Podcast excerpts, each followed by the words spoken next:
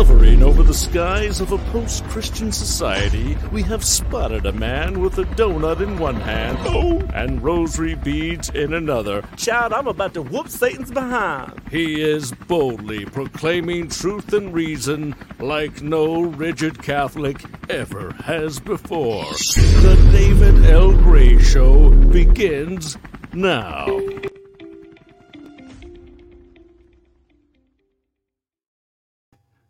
So you're not going crazy.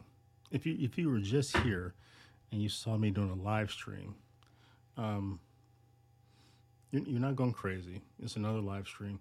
I realized after the live stream that I was using the wrong mic and I sounded like I was underwater. So I'm about to do the same thing over again real quick. I'm about to teach the same class. So if you're here for the first class, you don't have to stick around for period number two, right? So I'm just going to do the same thing, maybe even a little bit quicker. So uh, we're taking a look at Pope Benedict's book that he's he published post um, posthumously after his death. It is called "What Is Christianity." It is a quasi spiritual um, testament. So you've been hearing a lot of people talk about this book. Probably they've been talking about a section out of chapter five called Moral Theology, in which Pope Benedict XVI he goes in on um, the gay seminaries, the Vatican's interest in the gay seminaries, how in some of these seminaries people were having sex. Um, you can you're allowed to have a boyfriend and, until you reach the major seminary. So uh, you know, so that that that part has caught a whole lot of, of attention within the Catholic sphere for obvious reasons. Um, as I said in the last class, it's, it's not a whole lot of interest to me. I've been talking about the whole Skittle issue for about half a decade. People like Church Militant has been talking about it for over a decade. Everyone knows the Skittles. Everyone knows that we need Inquisition in the Catholic Church to get the Skittles out. Everyone knows that it's not news. When everyone else is talking about the Masonic infiltration and all this whole thing, um, we were telling people the real issue is the Skittles, it's the gay guys. They're running the church. They're trying to change church teaching. So that's old news. What I did think is interesting is what I want to talk about here in, in, in this video is a section in that same chapter in which Pope Benedict gives um, John Paul II flowers, um, roses for his contribution to the moral theology of the Catholic Church. And so I just really thought it's just like a really wonderful section of the book that I'm working through. And it piggybacks on a video I did earlier today or yesterday, depending upon I'm in Germany, it was yesterday, on um, mm, how in the Catholic Church was there was a lot of sickness in the Catholic Church before Vatican II and so what we saw Vatican II in the post-conciliar documents was really just a coming out party of all that sickness. And so these were the guys, I, I made the point in video, these were the guys that were going to the traditional Latin Mass, wearing the cassocks. So um, so enough on that, like if we just go back to a time where we just have the traditional Latin Mass, it will fix everything. No, um, obviously not. You don't put sick people in the surgery room um, to fix something until you get them well, right? So, uh, you know, you don't do heart surgery on a guy that's having, I don't know, a kidney issue. Okay, he's he's just not well enough, right? So you have to fix other things first. So it kind of piggybacks on that piggyback on on that whole thing I want to talk about. So, and this is my second video I'm doing this week. I, meant to do a video. You know, I try to do two videos a week, and I was I was going to do a video on the mass nightmare that I found myself in in Mallorca, Spain. We went there last couple weekends ago uh, for the Martin Luther King. You know, it was a long weekend, you know, four day weekend. So we went to Mallorca, Spain, little island in Spain, and I found myself in the middle of a, a mass nightmare. It was bad, and I stayed because I didn't know what was going to happen next. And at one point in time, I take out my camera and I started videoing because I had to come back and I had to show you guys what I, what was going on. The, the, the mass nightmares are everywhere. They're all around the world. They're even on a little island in Spain. So I pull out my camera, start recording a little bit. And my wife, you could probably hear on the video, you know, she's trying to get me put the camera down. And so um, it, it was it was crazy. But So, um, so I'll eventually get to that video next week. But now let's but let's get into this um, chapter five on moral theology in Pope Benedict's book that he that has recently come out that he wanted to be published only after he died. So let's get into this. So I'm going to read you this little section. It's about three paragraphs out of chapter five. And along the way, I'm just going to make some commentary to give some color and some context about what's going on. So if you're here again for the second class and you had a question or a comment, uh, feel free to make the comment or question again. So, um, for prosperity's sake, so we can stay on task here. All right, let me slide this one over here. All right. Uh, Michael, um, he didn't make the last class. Um, nice to have you talk about this. Um, I just don't believe that's doable. Um, and Brandon said, "What was David doing?" yeah. Thanks, Brandon, for uh, checking back in for a moment. All right, so, um, and hopefully, do I sound good? Do I sound like I'm underwater? Is the right mic working? Because is everything sound good? Let me double check here. I'm, I'm not going to do this three times. Okay, looks like I have the right mic. Um, I have stereo on, so all right. so here we go. I'm in about the middle of the about 25% of the way through of chapter 5 of what is Christianity? A quasi spiritual testament by Pope Benedict XVI. We're in chapter 5, topics of moral theology. We're about 25% of the way through. So he says, among the freedoms that the 1968 revolution wanted to conquer was also complete sexual freedom, which no longer tolerated any norms. So, anytime you hear the word revolution after the Protestant Revolution in the history of the world, you always have to, after the word revolution, you have to say attack the Catholic Church because that's what every revolution we've seen starting with Protestantism, has done attack the Catholic Church from the American Revolution, French Revolution, the revolutions in Europe in 1848, the Bolshevik Revolution, the sexual revolution, now the Schizo Revolution. All revolutions do is attack the Catholic Church, and that's what we saw in the 60s during the so called sexual revolution, which Benedict here says tolerated, didn't tolerate any norms, and we still see the consequences of that today. He says the propensity to violence that characterized those years is closely linked to this spiritual collapse. In fact, projection was no longer allowed in aircraft, screening of sexual films as violence broke out in small passenger airline communities. Since even excesses in dressing caused aggression. School principals tried to introduce school clothing that uh, could allow a climate of study.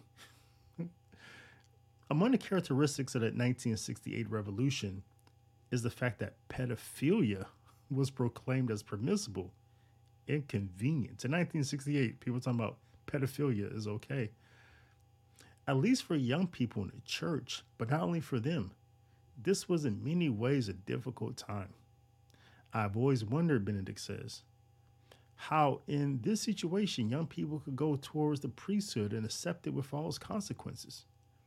The widespread collapse of priestly vocations in those years and a huge number of res- resignations from the clerical state were consequences of all these processes of this sexual revolution, which is a phenomenal thing for Benedict to state here. So he's just giving some background of this point he's about to make about the um, where the church was at this moment. And I just think this is such a phenomenal, phenomenal section. Again, I know everyone wants to talk talk about the sexy. they want to talk about the the, the gay infiltration and, and that whole thing. But this section right here prefaces that. It, it, it leads up to that. And um, man, I think I think after I get done with my I'm doing 39 talks right now in the Catechism of Catholic Church. You can check those out on my website, St. Dominic's Media. I think they're really phenomenal talks. I'm going through the Catechism and I'm just doing some really rich um, theology. Uh, but I think after I get done with that, I might come back and do just a class of moral theology because I think Benedict, the, the, just the historical context here, he, he says that here in the second paragraph, he says, independently of this development, so, independently of this development with the sexual revolution, in the same period, there was a collapse of Catholic moral theology that rendered the church helpless in the face of those processes in society. So, while the sexual revolution was going on, within the church, not necessarily connected to that, the Catholic Church was struggling with what is Catholic moral theology. Benedict is going to highlight that, and I'll read what he's going to say here. But just some background here. Um, we're talking about the 60s and 50s leading up to that. So many Catholic moral theologians was a couple things were going on. You had a school of liberal Catholic theologians, not liberal politically, but liberally as far as we call them the liberal liberal, liberal Catholic theology. Basically, they wanted they, these guys had thought that we were doing theology all wrong. We were looking at Jesus. We were, we kept looking at Jesus from a perspective of the rich, a perspective from top down and so they want to look at Jesus another way. They want to look at him through the lenses of the poor. And that was a better way to look at Jesus. It was a little bit of liberation theology, some Marxism here. But they played a heavy influence on the new face of Catholic moral theology because they wanted to look at look at moral theology through scripture. Also, they wanted to get away from Aquinas and the scholastic, scholastics their brand of moral theology because they were all they were doing was looking at natural law. Um, so this is really a dangerous time in the Catholic Church. We're talking about moral theology. you know, what's wrong, what's right, what's immoral, what's moral. And at this time, I think Catholics today were used to speaking about things that were being intrinsically evil. Um, when we look at abortion, we're looking like we're used to looking at the act itself. We know that slaughtering a child in the room, womb is always evil. That's that's just the common milieu today. That's just the uh, the modus operandi. just 50 years ago, 60 years ago, that's not the case. So this is a really dangerous time that Benedict is about to narrate here. So look, listen to his outline of this time. He says, I try to outline very briefly this development and this dynamic of what's going on in, in Catholic moral theology while the sexual revolution was going on and why the Catholic Church could not even respond to it because we don't even know what's moral and immoral. So we can't respond to people who are talking about contraception and all these things because we don't know.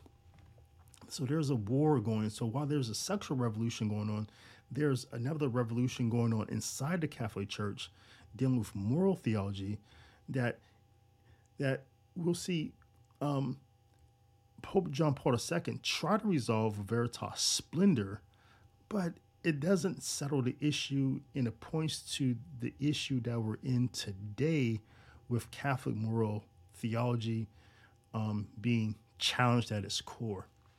So he says, I try to outline very briefly this development and this dynamic. Um, until Vatican II, Catholic moral theology was largely founded in natural law. while scripture, sacred scripture, he says, was only used as a backdrop or support. Right?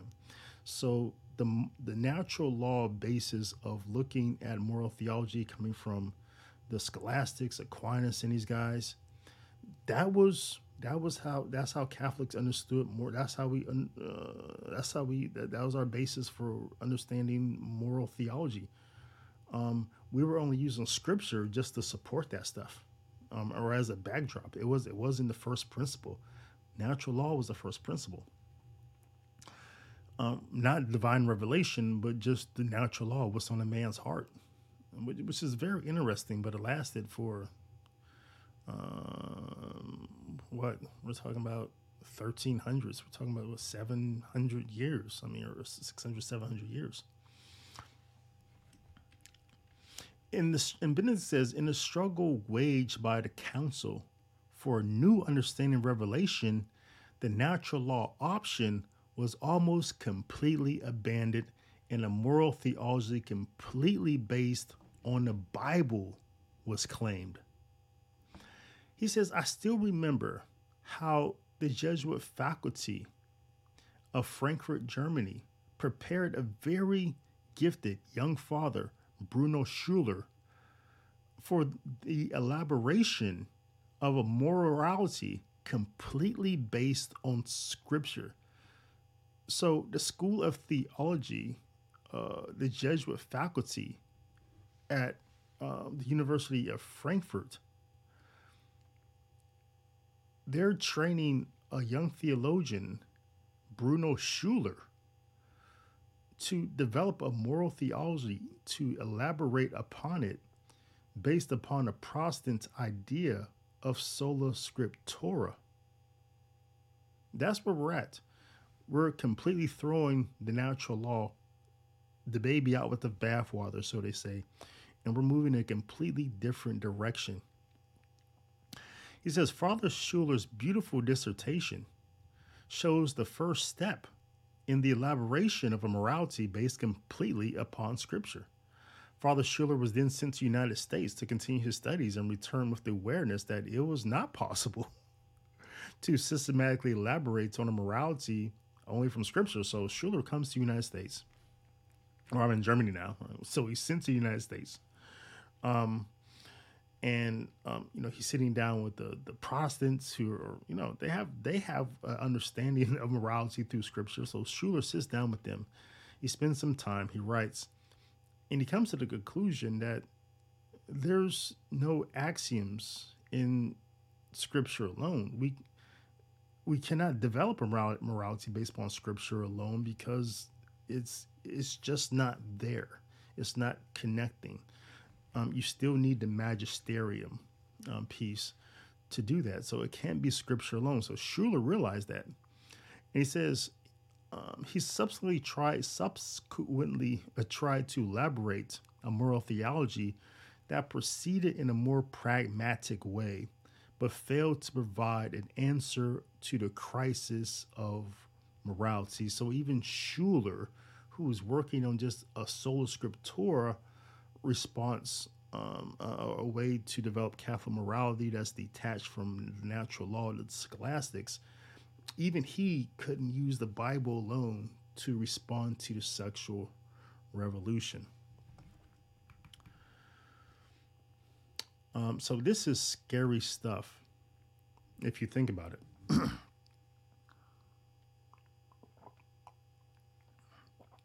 um, the Catholic Church is dabbling in the Jesuits.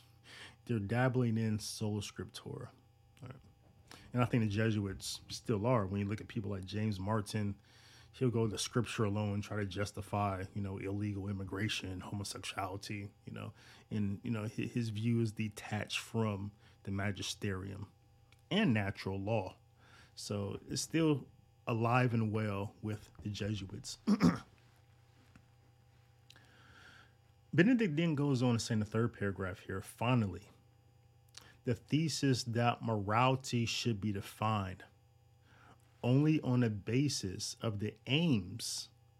The aims, what he means by aims is intention, um, the ends, the consequences. So finally, the thesis that morality should be f- defined only on the basis of the aims of the Catholic action was widely affirmed. Everyone thinking this is okay. He says the old adage, the end justify the means, they're, they're not using that. He says was not reiterated in its crude form.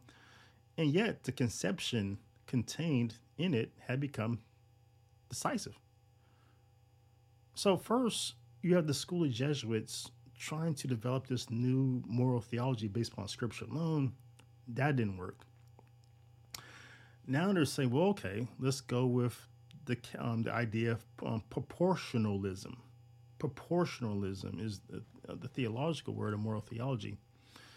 That we don't look at the action itself to determine whether something is moral or immoral, but we look at the two other factors in moral theology that is circumstances and intention. So you got three parts of moral theology, three things we look at. We look at the act itself, we look at the intention of the act, and we look at the the, the consequences of the or I'm sorry, the circumstances and the intention. The circumstances and the intention. Those are the three parts. Action, circumstances, intention. All right.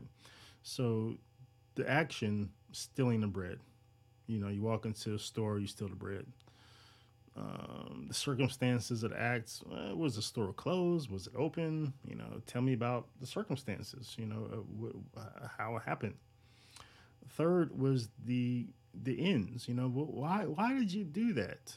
Um, was it to feed your starving child, or was it just because you were hungry at the moment, didn't have any money? So, um, so the new school of thoughts at this time wanted to drop the act itself, and they wanted to look at these two other things: the circumstances and intention, to determine whether something was moral or immoral. That's scary. That's proportionalism. Okay. Um, and Benedict says here that had become decisive. That's where the church was headed. He goes on, therefore, there could not even be something absolutely good or something absolutely evil. If you're only looking at circumstances and intention, it depends. It depends, you know. You got an abortion. What is the circumstances? What is the intention? Killed somebody? Ah, what's the circumstances? What's the intention? Robbed the bank? Ah, tell me what's your circumstances, the intention. This is where the Catholic Church is headed, and why Pope Benedict XVI is about to give John Paul II flowers for Veritas Splendor and really set it up to say that Veritas Splendor, if not for that, if not for John Paul and that cyclical, the Catholic Church is lost. Um, the gates of hell is prevailing against it. But it continues. Yeah, so therefore there could be not something absolutely good or something absolutely evil in this idea that the ends justify the means.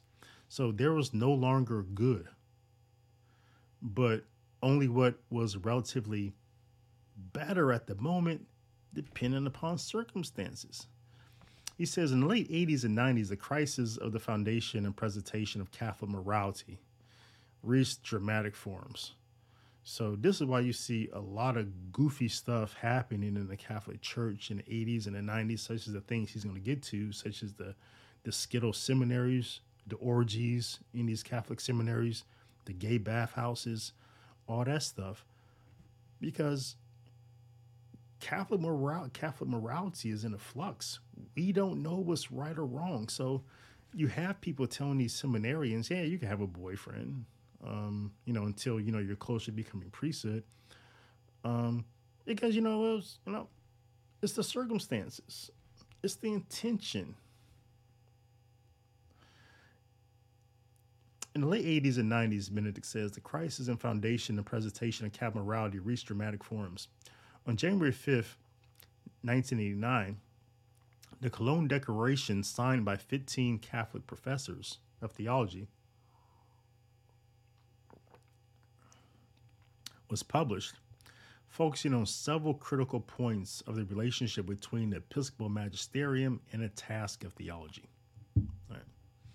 So, um, what we're talking about here is the relationship between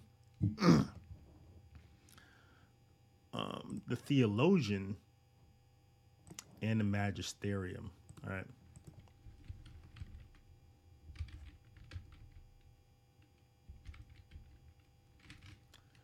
Um, and there was a document that was eventually published. Let me get the name of it.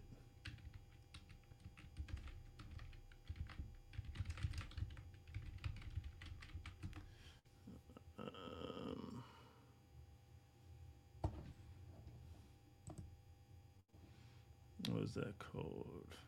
Oh, I think that's what it's called. The Ecclesiastical Magisterium and the Theologian, I believe.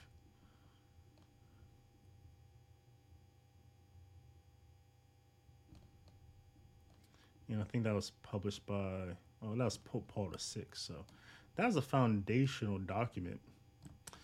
But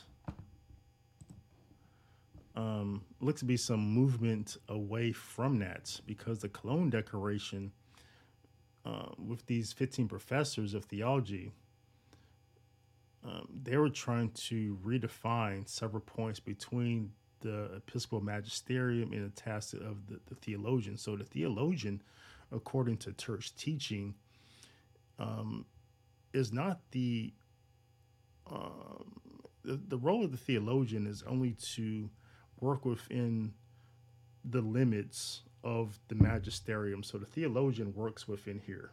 Okay.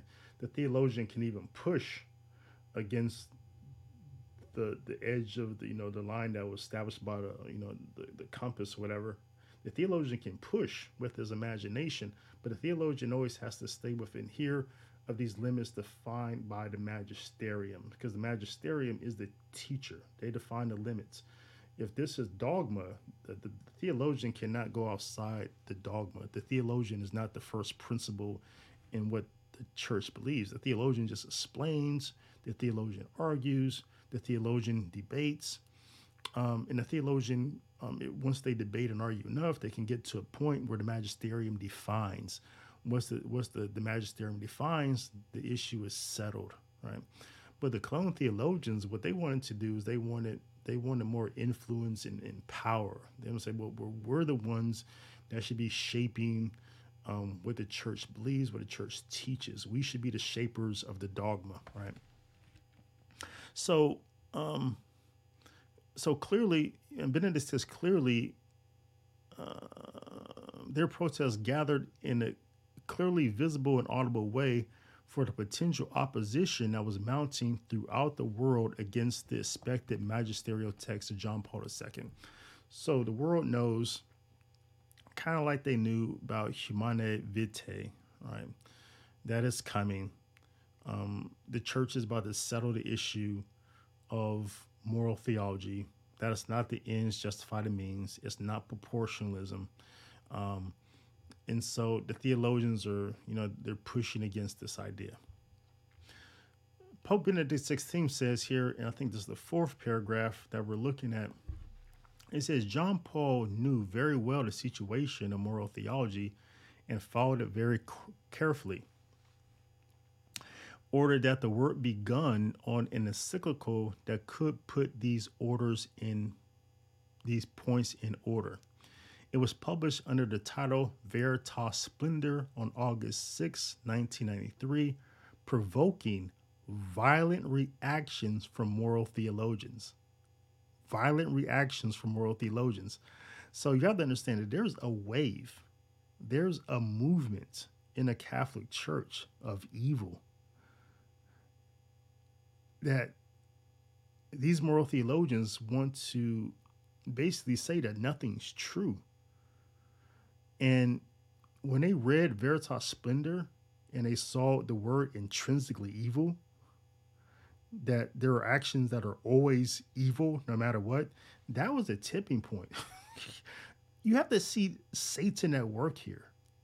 if Satan can convince the world that nothing is intrinsically evil, that it all depends, oh my gosh. Oh my gosh. I mean, that's the post truth society that we live in now. I mean, outside the Catholic Church, I mean, outside of our dogma, that's the world we live in. Nothing is absolutely true. Nothing. I mean, and, and that's and this you have moral theologians in the Catholic Church wanting that to be the fact of the case. So, but so that's Veritas Splendor he's getting to now. He's he's starting to give Pope John Paul II his flowers, which is amazing here. We can say what we want to about St. John Paul II, the weird things he did, his Pachamama moment, um, kissing the Quran, maybe, weird stuff. But if not for Veritas Splendor, game over. Game over. Um, Veritas Splendor, you cannot really read Veritas Splendor unless you read his apostolic letter, which he published in 1987. It was called Spiritus Domini, Spirit of the Lord. So that really set up, so that's kind of how they knew what was coming. They read Spiritus Splendor. That was Pope John Paul II's, you know, first, when he uh, drew first blood. So that's how they know what's coming, right? you know, they see working documents and, and stuff like that. So, and we have to remember that we're we're still we're living at a time where a lot of things have been abandoned. There used to be a time where Catholic morality was taught in school just just by the Ten Commandments. That's not going on anymore. So that's out the window. Um, um, the natural law like I said, that had been with the scholastics for about 700 years or so. That's gone. No, no one's using that. Um, so, and a beautiful thing about Veritas Splendor, make sure you know you get a chance to read it in your own time. Like I said, I'll try to do a class on this in the future. The beautiful thing about Veritas Splendor is that Pope John Paul II is that if you ever read John Paul II, you know the guy understands scripture very well. He's not on board with um, Schuller in this method of scripture alone, but he, he understands the value of scripture. He also understands the value of natural law. But he wants to reinforce the role in the magisterium. So he does the beautiful thing he does in Veritas Splendor, if you read Veritas Splendor, so much scripture so he elevates scripture in in the moral Catholic moral law. He you know, which is amazing because he brings in divine revelation into Catholic morality and moral theology. Whereas before it's just this natural law thing, which is still kind of, you know, sort of flaky in a sense because it's just what's on a man's heart, you know, comes from God. But um, um, what's the relationship between that and divine revelation? So in Veritas Splendor, he elevates divine revelation, has natural law there, but then it's the magisterium in Veritas Splendor, which is the source of um, under uh, of, of, of interpreting that. And then, like I said, he inserts the words intrinsically evil, okay, and, and reinforces the fact that the ends do not justify the means. So, and then here, Pope Benedict XVI, he comments, he says, previously there had been in the Catechism Catholic Church, uh, so Catholic, Catholic uh, Catechism Catholic Church comes out in what 1993. Um, so we had that, and he says that has systematically and convincingly exposed the morals taught by the church. And Benedict here says something funny. He says, I cannot forget Franz Franz Böckle, one of the leading German-speaking moral theologians, who had be also become professor emeritus, had retired to his Swiss homeland.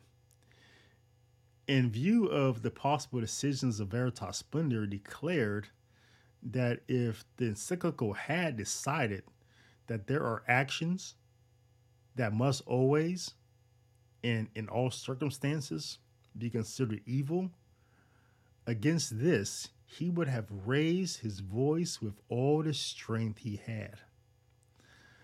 So this is a heavyweight, this Franz Böckle, heavyweights in moral theology in Europe. And um, but Benedict says he said the good Lord spared him his realization of his purpose because Böckle died on July 8th, 1991. And the cyclical came out in August 6, 1993, in effect contained that statement that there are always actions intrinsically evil that can never become good. So that, that was funny. So, um, but yeah, again, those are the heavyweights that you had in Catholic moral theology in the Catholic Church that are like, no, no, there's no such thing as things that are intrinsically evil. What? No.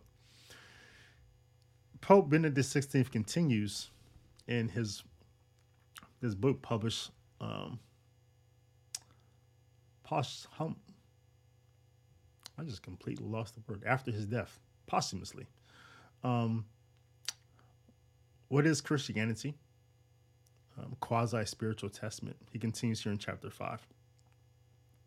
The Pope, talking about John Paul II, was fully aware of the weights of his decision at the time.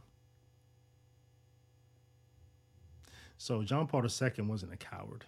He didn't back down. He knew that this was a deal breaker in the Catholic Church. He knew this encyclical was going to be divisive. He pushed on. And precisely because of this part of his writing, he had once again consulted experts of the highest level who had not themselves participated in the drafting of the encyclical. Excuse me. There cannot and should not be any doubt that morality based on the principle of balancing goods must respect a final limit. There are goods they're not subject to balancing. There are values that it is never listed to sacrifice in the name of even a higher value and that are above even the preservation of physical life. And in this last section, he goes on and talks about martyrdom, for example, being a high, a high good. Martyrdom is a fundamental category of Christian existence. A life that was preserved on the price of denying God, a life based on a last lie, is a non life.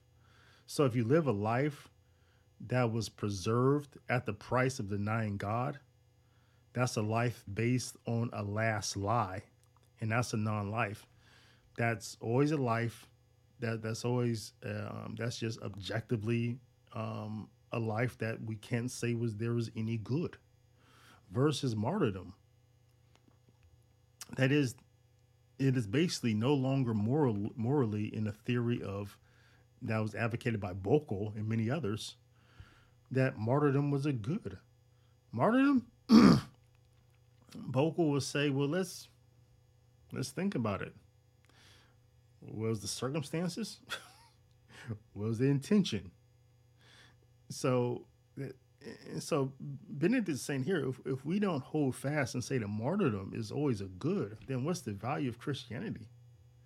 What's the value of imitating any saints? What's the value of imitating Christ at the cross? And so here he says he ends here, and I think I'll end here in this section in in this reading today on Benedict.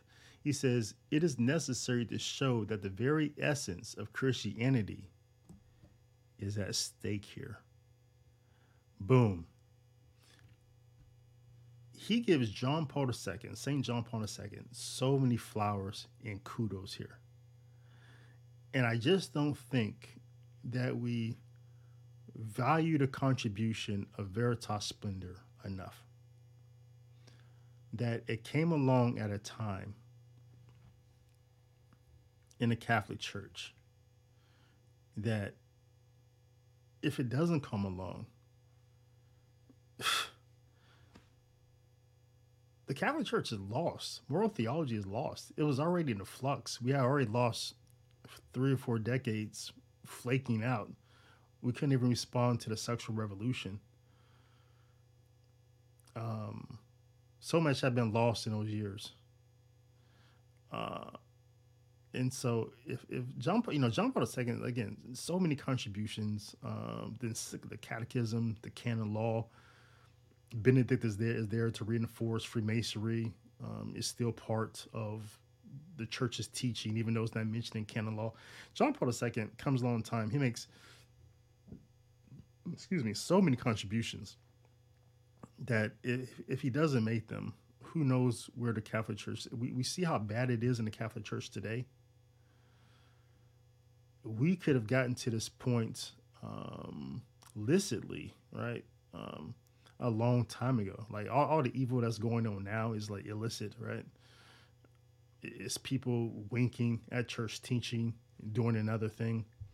But there was a time in the Catholic Church, if John Paul doesn't publish Veritas Splendor or um, uh, Spiritus and Domini, Spiritus Domini,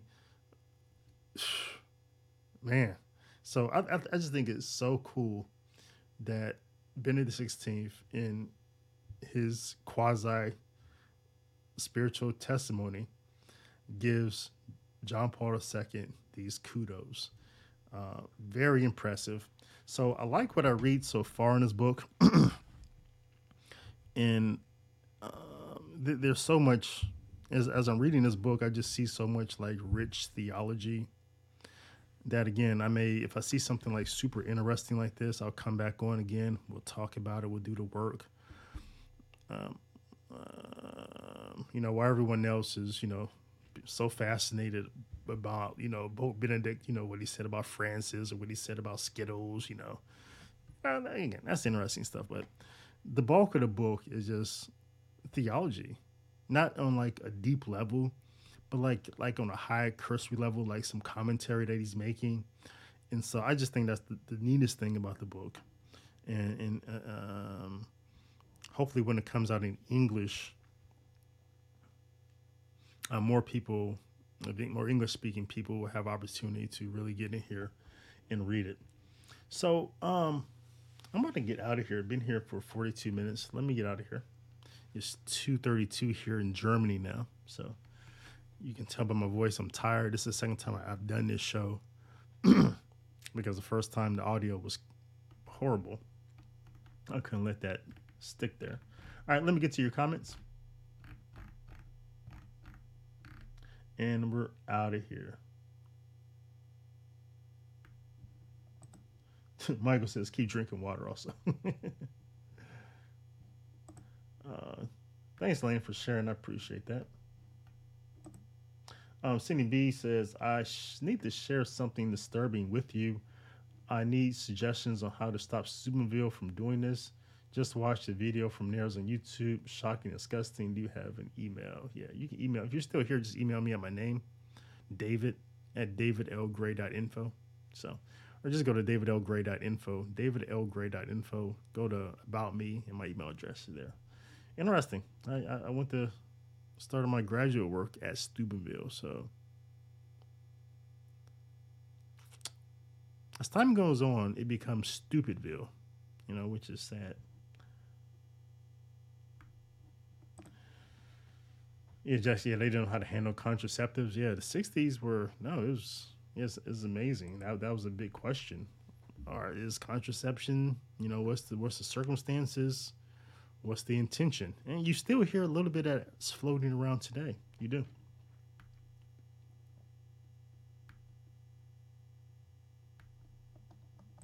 Um, yeah, Jack mentions the Pachamama moment. Uh, yeah, th- th- there's like there's so many things you could point to the life of John Paul II and be like, dude, you're like you're like Pope Francis the First, right? Uh, but at the same time, phenomenal contributions. We just have to say, despite of some of the things that he did, God used John Paul II as a door as uh, as as a locked door to so much we just take for granted how hard Satan was knocking on the door of the Catholic Church in the 50s and 60s and 70s and 80s. Unless you just like really get deep in history at that time and see all of the machinations going on, you can't really appreciate John Paul II and his papacy and what he did. Um, so yeah, at the same time, yeah, we do we do acknowledge at the same time, yeah, he did, he did some weird stuff. So.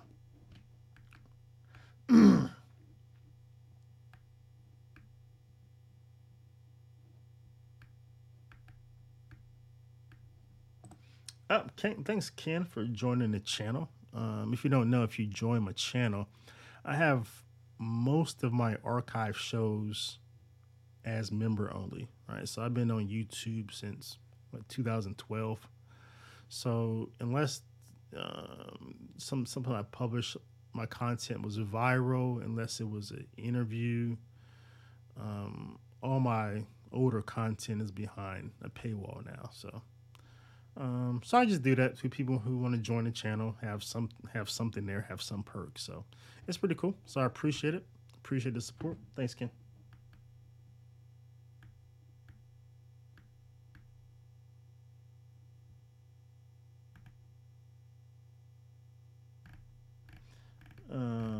Is anything else here? Oh, Cindy's here. Great. I'll email it. All right, boys and girls. Um, uh, let's see, AC dropped in. If we believe in Holy Catholic Church, Apostolic Church, why are none of their writings in the Bible? I mean, if we believe in the Holy Catholic Church, why are none of their writings in the Bible? I mean, hmm, I don't really understand that question. Not really related to this show. But email me, AC. Um, maybe we can have a conversation about that. Don't understand your question. Uh, Dylan said, I enjoy you when you're on Father. Yeah, I really like going on a Grace Force. That, yeah, that, that's always a fun show. And you know, nowadays when you see me on there, it's about this time. So it's like two, one or two in the morning in Germany while I'm on there. So, uh, so yeah, that's a good time. All right, let me get out here. Um, peace out, boy, girls, Boy Scouts, Girl Scouts. Thanks for being my friends. I love you all. Um, I probably won't have another show this week, but I will be putting out some shorts. So check out my shorts. Appreciate it. Please like, share, subscribe, all that good stuff. And thanks for tuning in.